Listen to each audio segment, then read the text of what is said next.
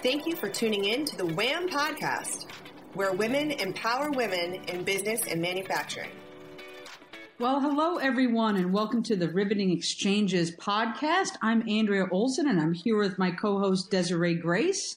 And today we're talking about communication again. And we're talking specifically about verbal communication in business and how you can really optimize your verbal communication to help you succeed. We all know that there's different types of verbal communication and we know some of those stereotypes. We're going to go over a lot of that. We're going to go over a lot of the basics on how to improve your verbal communication and then some techniques and tips to avoid some traps. Desiree, anything else we should let our listeners know about? You know, we're going to talk a lot, Andrea, about self awareness and really monitoring and listening to yourself and even a willingness to ask people, how am I coming across? So I think right. one of the things you can do to help yourself improve, aside from listening to our podcast, of course, mm-hmm. is asking somebody you trust to give you feedback on how the audience is receiving you. You know, are you too preachy? Are you too professorial? Are you talking down to people? Uh, do you come off as insecure, arrogant, whatever? It's, it's always a good idea to seek feedback and try really hard to be self aware. For example, if you notice your audience is slipping or getting bored or hitting the old cell phone to check Facebook, you mm-hmm. know that you've got to up your game and get them engaged. But hopefully, some of the things we're going to talk about will help with that. That's the idea here at Riveting Exchanges podcast. So, gee, where do we want to start? You make a good point to start off with with that self awareness, but you know maybe that's that's the first question: is do you know yourself and your verbal communication style? Because we're all familiar with a bunch of those stereotypes that we deal with in the workplace and even outside the workplace. Like those people that when they talk to you, they're not looking at their your face or your eyes; they're looking at your chest. Uh, you know, yes, right. That's always uncomfortable. Uh, the close talker, that's you know in that personal bubble, they're always a little awkward, and, and they don't realize they're doing it. Oftentimes, the interrupter, you know, you start a sentence and then they're jumping in right in the middle and just kind of taking it away. You know, what other stereotypes have you come across, Desiree? Well, we have the folks that like to talk over everybody else.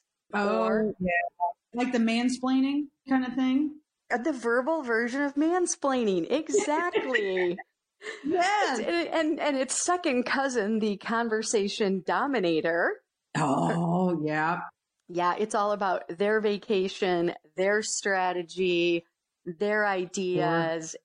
That that's the guy or gal, usually a guy, but not always, who basically takes over the entire meeting, even if they're not the host. Yeah. We have the po- we, we have the polar opposite of that though, which is the mute and their second cousin, the deliberately non-responsive, usually also associated with the arm crossed body language. Yes, yes. It's super frustrating, especially if you're trying to get something accomplished and they're just avoiding, you know, they're avoiding engagement what in, in total. Yeah, yeah. And it's interesting because, you know, women sometimes face the conundrum of if you're too assertive, you know, you get that bossy stereotype. But if you're too mm-hmm. nice, you're not assertive enough. You know, certainly being too much of a girly girl you know, talking in a soft, wispy voice, things like mm-hmm. that can incredibly undermine your credibility. But there, there's also that fine line on, and, you know, there, there's also a school of thought, don't apologize for being assertive because if you do, you're just playing into the stereotype that being a leader or quote unquote being bossy is bad. And if you're a leader, right in the workplace, you're a leader. Right, right. You should embrace that role. And, you know, I think people get assertive and confident mixed up. Yes. You can be confident, and that doesn't mean you have to be domineering. It doesn't mean you have to be a bully. It doesn't mean, you know, someone would say you're too assertive. you want to get to that point where you say, Hey, that person is confident. They are confident, solid leader. And that's really a big key of verbal communication is how you execute that. Exactly. And you can execute that by a variety of things your tone of voice, your pitch. Mm-hmm. Uh, you know, I find that when I'm in a serious conversation and I'm really trying to get a message across, I deliberately lower my my pitch or my tone a little bit so that it, it goes to that lower register. There's mm-hmm. speed. You know, you can talk slow, talk fast. What's your volume? And there are cases where you need to project. You know, maybe you're in a meeting room and there's eight rows of people. Right. Other things you can look at are language. You know, do you use good vocabulary? Do you maybe want to come across as uh, one of the guys? I mean, what are your thoughts on that, Andrea? You know, I, I think that a, a technique that we often use and sometimes forget about is that whole mirroring modeling. So if you're in an environment, let's say where you're in church, there is a specific tone and verbal behavior that's expected versus out at the bar having a beer with your friends.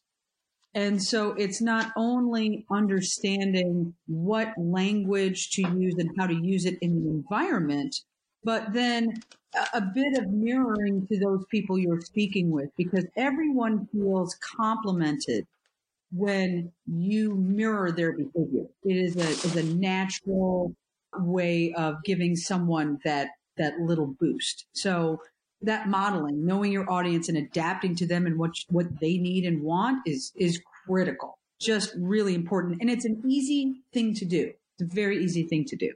You know that's true, and also it's a very subtle way of relating to your audience and telling them that, that you understand that you've listened and you've responded in kind to the right. way they are expressing themselves. You know, and, and, I think coupling that, I, I think coupling yeah. that is asking a lot of questions as well. I think those two things go part and parcel. You know, you're you're listening not just to understand what someone's saying, but to understand the meaning behind what they're trying to communicate. And if you don't understand that, if you're not totally clear, it's important to ask probing questions. Some, sometimes people feel that's a sign of weakness. But I, I personally believe it's not. It shows engagement. It shows that you are committed to trying to understand what that person's telling you. And it shows a level of not only confidence, but but caring about what that other person is saying. And so they're going to listen to you even more when you speak if you show that level of engagement. I, I, agree. And I think to correspond with that, also, nothing wrong with saying, hey, I want to recap what you just said to make sure I got everything. Or let me do a gut check here and tell you what I understand about what you just told me and make sure I got it right. Because to right. your point, you're showing that level of engagement and caring. And it, it's a very simple thing to, to listen and ask those probing questions and then take it the next step further and say, okay, what I understood was XYZ. Mm-hmm. That is an excellent way to to test for understanding. Right. Right. It's an underutilized technique. And I think a lot of people focus too much on what they're trying to say next versus getting the information they need to respond more effectively. Very true. And I think corresponding with that is, and, and I think people tend to be more guilty of this if they're nervous or they're not self aware. Yeah. But rushing to fill a pause in the conversation. Oh, yeah. Yep. Yep. You know, there's there's nothing wrong with a little silence.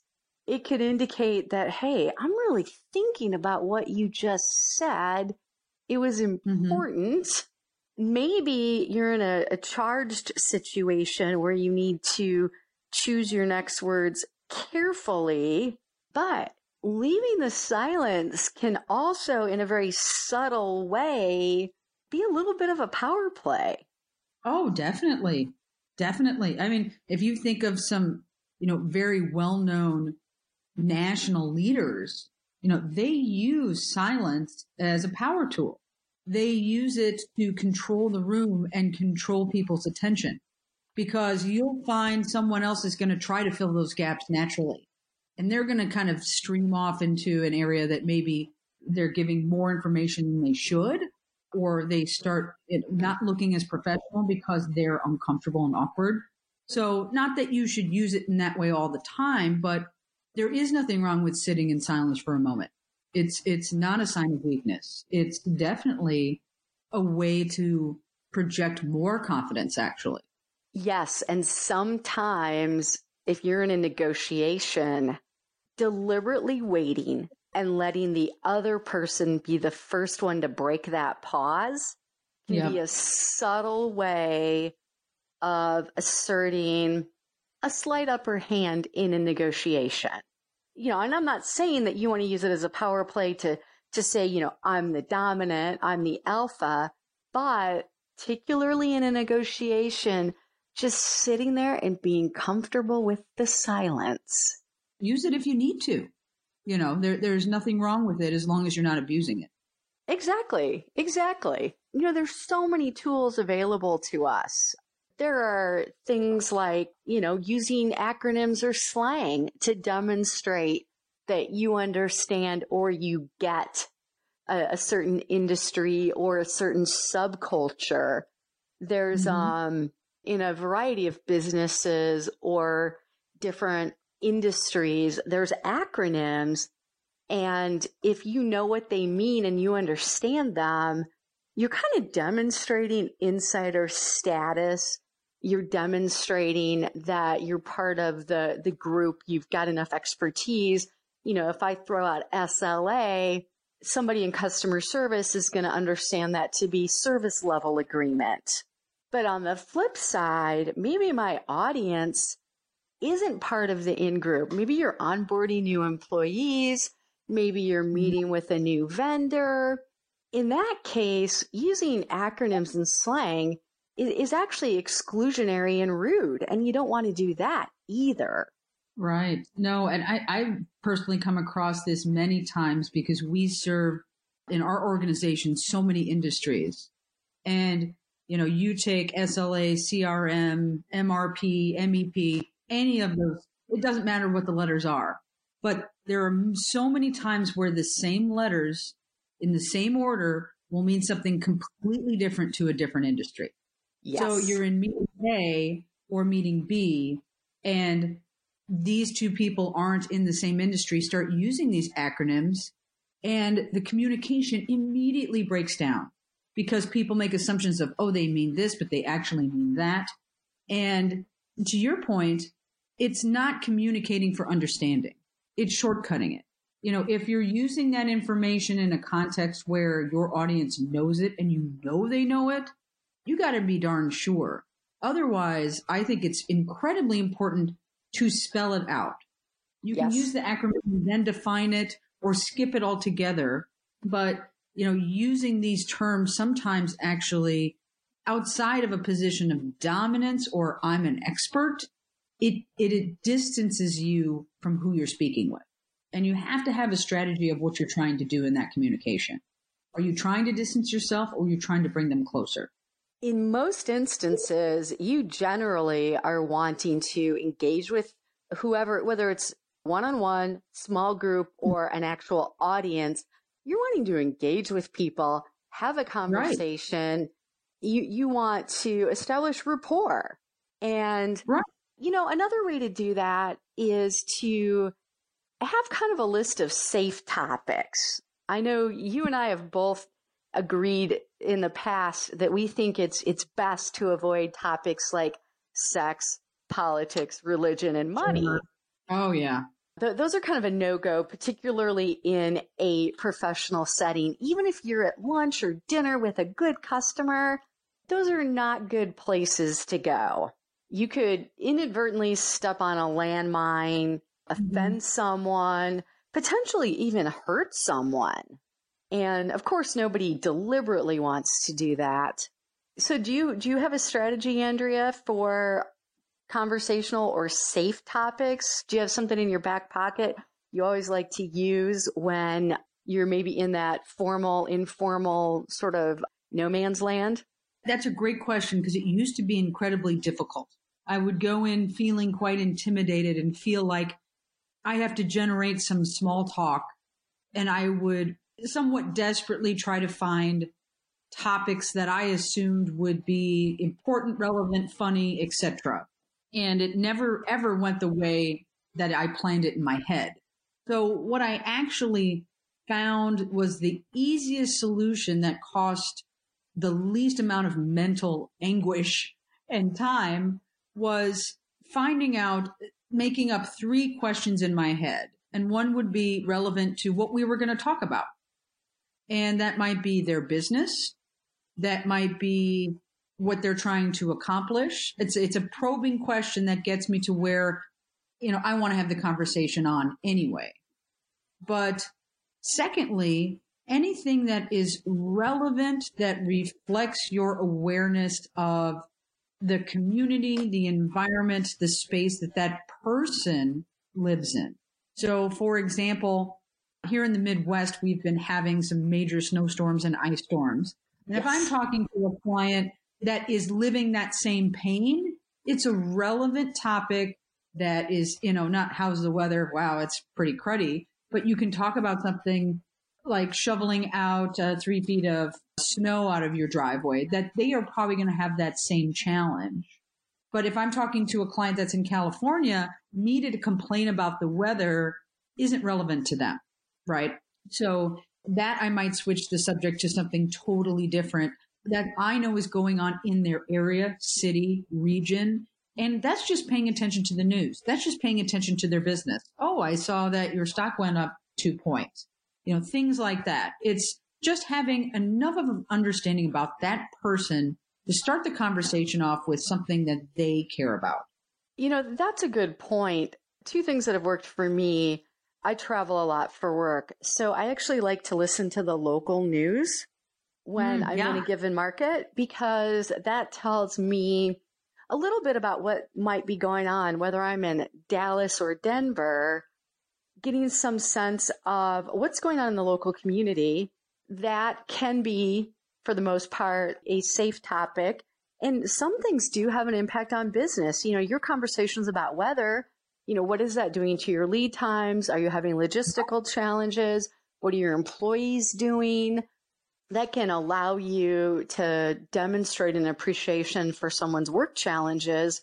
But the other thing I like to do and partly because my role, there is a social component where mm-hmm. you might be having cocktails at a convention or you might be taking someone out to lunch or dinner. And maybe you don't want to spend the whole time talking about the conference or the convention or work. I, I have a couple questions I always keep in my back pocket. You know, one of which is work related, which is, you know, what are your plans for the year, the quarter, the month? What are you looking at from a growth standpoint? What's keeping you up at night? Things in that vein to have a greater understanding of their business challenges.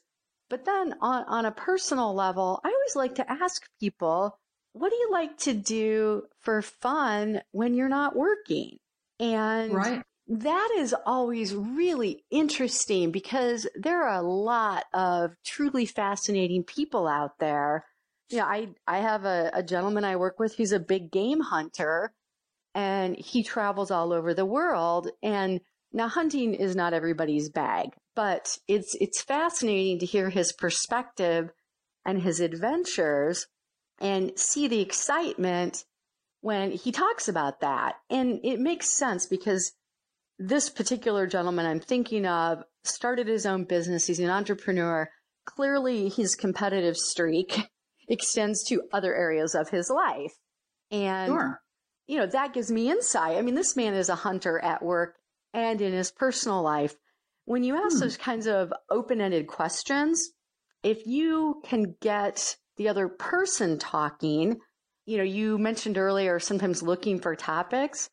Sometimes if you can get them to talk, it can be an incredibly insightful conversation. And circling back to what we started the podcast on, the power of listening, asking those probing questions and getting to know people a little bit on a personal level, it can demonstrate good verbal communication skills by asking questions, showing genuine interest, and listening. Outside of those probing questions, do you feel like there are other physical things, specifically in the verbal space, that you could do to build that connection further? You know, we talked about tone of voice, but what do you think about eye contact? You know, is there is there not enough, too much? You know, I think people that make intense eye contact really get further, but it can be really intimidating to do that. I think you have to take your cues off the person you're communicating with. You know, it's very interesting, and, and some of this is cultural and some of it is just comfort level. You can make eye contact with someone, and when they're uncomfortable, they'll shift their eyes away. So that can tell you if, hey, this is too much eye contact or mm-hmm. there may be a case, if, if we've got our chest lookers, you may deliberately yeah. work very hard to have eye contact with that individual. And, you know, it's interesting, depending on, on the type of conversation you're having, is it a negotiation? Is it a get to know you conversation? Is it a persuasive conversation? Is it a teaching moment? And, and I could go on and on. I think that also has an impact on how much eye contact is appropriate. Right. Well, what about personal space? Kind of going to the chest looker and the close talker. What about that physical proximity? Do you have any thoughts on what's close or too close or, or too far? I mean, I'm, I have a, a bit of a French, German, Scottish ancestry. So for me, you know, that arm's length typically is the most comfortable. But sometimes, you know, it is important to be a little bit more physically within the space. What are your thoughts on that? I'm kind of with you. I think in a professional environment, in the US at least, a, a foot is about right. There are some colleagues, I, I'm thinking of one gentleman in particular I worked with in Europe who liked to get up close when he was having a conversation. I don't think it was a dominance thing or a sexual thing. I think it was just cultural and to some degree enthusiasm for the subject matter. You know, mm-hmm. clearly, if you're in a crowded room and you've got something somewhat confidential, hey, did you hear so and so supplier is on the verge of bankruptcy? You know, mm-hmm. obviously you don't want to shout that to the entire room, but you right. know, I, I have done the dance where the other person takes a step forward, I take a step backward. Yeah, yeah. You know, and you realize, okay, we're doing the dance. It's like a tango. Right. Oh yeah. And, and you know, sometimes you feel frustrated when they're not picking up on the I'm stepping back. I'm continuing to step back. you know, almost uh, out the door in a sense. Oh, yeah. That's a case where that person is not self aware and they are not picking up on nonverbal cues, or else they're modeling in the wrong way. You know, modeling and being a chameleon, I think you, you do have to be careful too not to overuse it because then it's completely insincere. There has to be a real element to it. And, you know, we're taught in sales also to use somebody's first name a lot. We, we've all been in that situation where we can tell, okay, somebody read Sales Manual 101 and they are repeating my first name, you know, once every five sentences. Yeah, then you're you're like, oh, this is not genuine. because at the end of the day, communication, whether it's verbal, nonverbal, a combination, it, it still has to come from a genuine place. You know, you're right. genuinely interested in learning about your supplier or your customer or your coworker, or you're not. And I, I think people do sense insincerity. Sure, they do.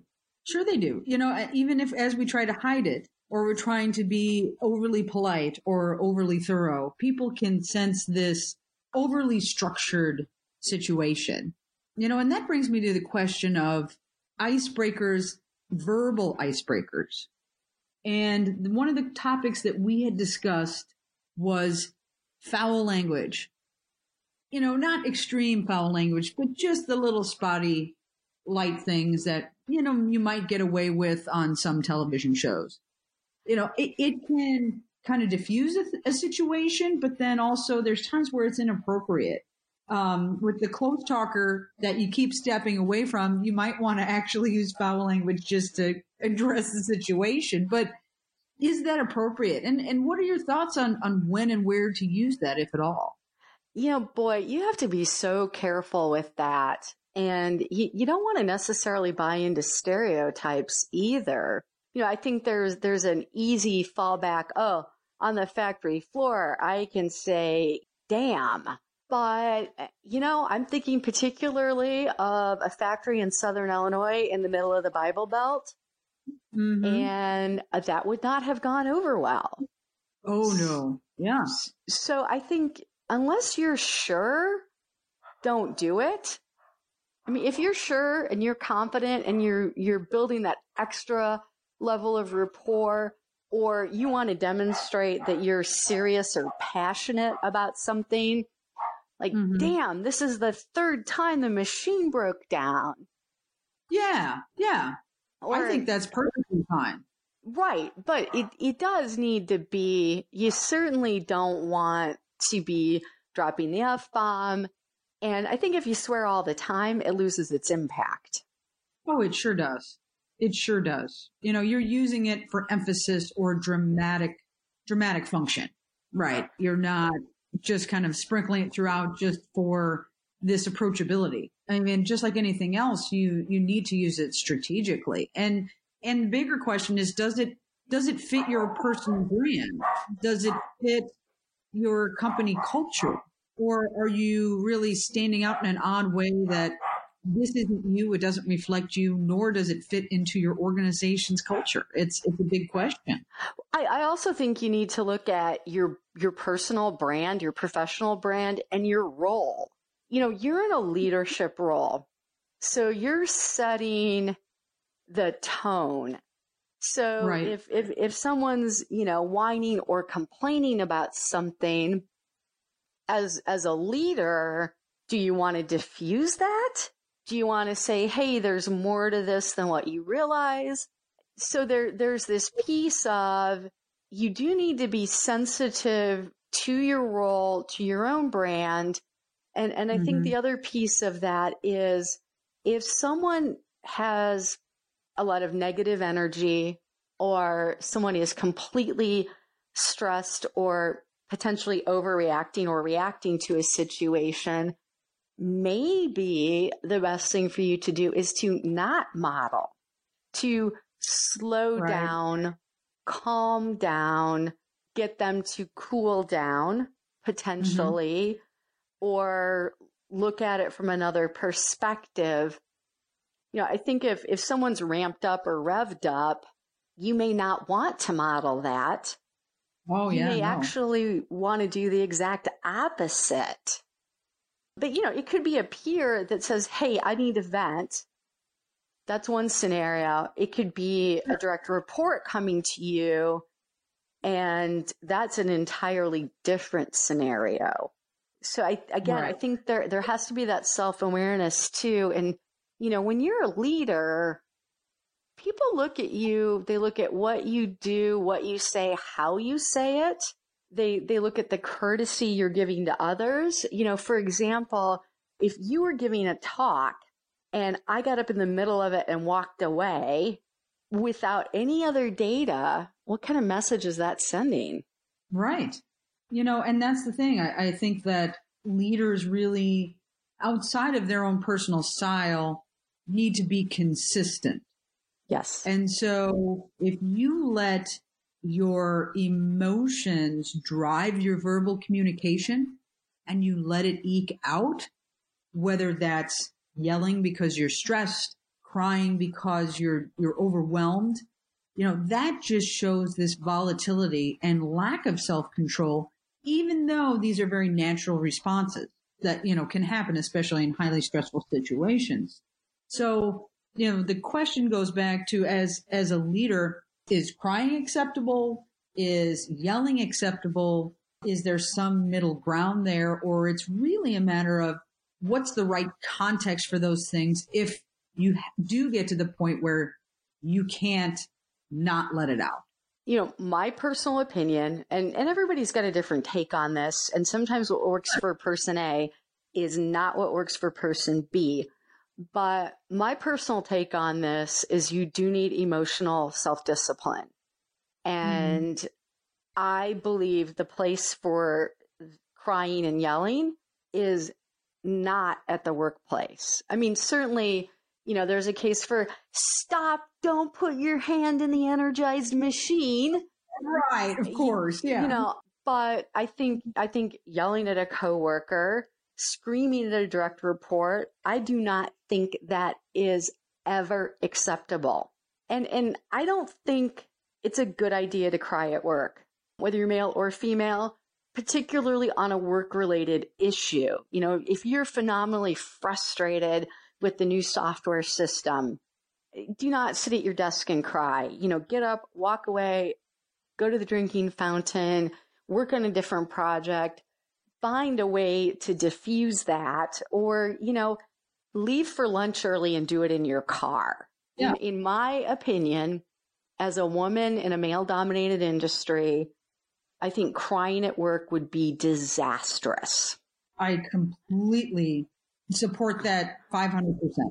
You know, if you think about who, just as a woman, it, it doesn't matter if they're male, male or female, who you admire as a leader and think about their verbal communication skills. What are the top five things you like? And I would probably guess that them pitching a fit or bawling their eyes out are not the things you admire. And so hence it's a, they, it doesn't mean that they don't do that at some point in their lives. They, they probably likely do. It's a question of how and where they control that usage. And so I, I think it's looking at, looking at your organizational leaders you admire and saying, how can I, going back to previous point, is model them as the pinnacle of verbal communication. Exactly.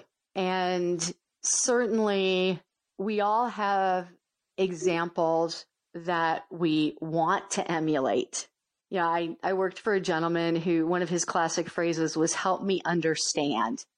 When when mm-hmm. something didn't make sense or something was going awry or somebody was trying to pull a fast one, his key phrase was help me understand.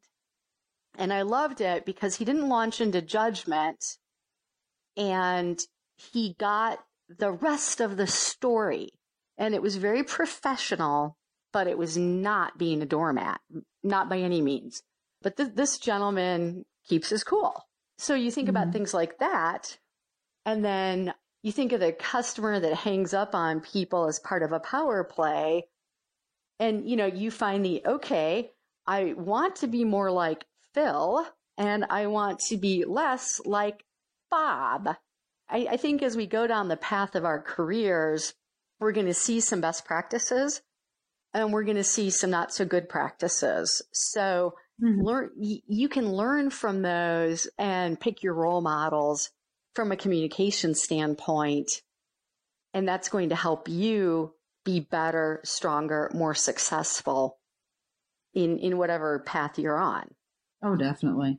Definitely. Well, you know, what other techniques or best practices do you think we should leave our audiences with here in regards to verbal communication in business? I would end with what I, I started out with in that it is always good to get feedback. The other trick I will share, which may be incredibly cheesy and uncomfortable, but when I do public speaking, I actually like to practice my speech either in front of the mirror or in front of a trusted friend or family member. First of all, I want them to time me and make sure that I'm respectful of whatever I've been allotted. and, and this is more large group communications than in interpersonal, you know, one on one small group communications. But I have found that if I make the time to practice my pitch, not just say, Hey, look at my, my PowerPoint deck or Hey, look at my notes, but Hey, would you mind me practicing? It, it's a little uncomfortable, but when you hear yourself do that, you can pick up on potential gaps in your presentation or, or your, your trusted faux audience member can say, Hey, I don't really understand that. Or, Hey, what does that graphic really mean? Whatever the scenario may be, that idea of a dress rehearsal prior to giving a presentation to a large group is invaluable. So that would be my tip for the audience if they're doing a talk for a large group would be to mm-hmm. to to do a dry run. What about right. you? What's your tip, Andrea? You know, along the lines of of kind of asking a friend for their opinion, I, I think it's also important that if you feel like you need it, get professional coaching. Uh, oh, there's yeah. nothing wrong whether that's via a mentor, whether that's something you purchase, whether you take an online course, do a, a Skype with someone. It doesn't really matter. But if there are things that you know you have, you have a lot of personal tics, you have a lot of likes and ums that you use as filler, or you have some catchphrases that you stick with. I've been I've been made fun of because people say I say gotcha at the end of after listening to someone. And I consciously don't really think about it. But when they brought it to my attention, it helped me understand my behavior and then gave me the opportunity to speak to my mentor, get a coach and say, what other words or terms could I use instead of just gotcha each time? And it sounds kind of repetitive and redundant and that I'm checked out of the conversation. So I think it's invaluable, whether it is in person, virtual, or even just by, by reading a book. That's going to be a, a great tool. Absolutely. Everybody can get better. And, you know, we really didn't talk about filler words or tics, whether it's the, a catchphrase that you use a lot or a filler word that you use a lot. We all remember making fun of the Valley girls for the word like. That does go back to self awareness and how you present yourself in the best possible manner. Because at the end of the day, we all want to put our best foot forward. And you know, good verbal communication is a tremendous part of that. You know, it is. And, and I think we can look, we and our, our broader audience can look at those top, if you can think of even top two people that you think are fantastic orators, not only maybe in just a business conversation, how they elegantly go from one person to another or topic to another, all the way to presenters on a main stage, take those individuals and say, what are the things I like about them? And, and what do I admire the most? And that's your starting point for how you can craft your own personal brand and verbal communication style. While still being true to yourself, because you're the one that's picking that role model. And you do want to be true to yourself and put your own spin on what you are emulating. I won't say shamelessly right. copying because a role model is just that. it's something you aspire right. to. Um, right. And there I used a filler word. So our next podcast, self awareness. I uh-huh. caught myself. By gosh, our go. next podcast will be on actually communication skills from a physical standpoint. How you present yourself, body language, things like that. So I hope our audience will find value in that next month as part of the Riveting Exchanges podcast. And in the meantime, to all our listeners, we do welcome feedback. If anyone has topics they would like us to cover, questions or ideas, we certainly welcome that. You can get in touch with us at info at womenandmanufacturing.com. That's info at women and the whole word mfg.com. And we certainly welcome input at Riveting Exchanges podcast. And in the meantime, I hope our listeners will be well until we chat with you next time. Thank you for joining the WHAM podcast, where women empower other women in business and manufacturing. For more shows like this, go to whampodcast.com. That's whampodcast.com. Thanks for tuning in.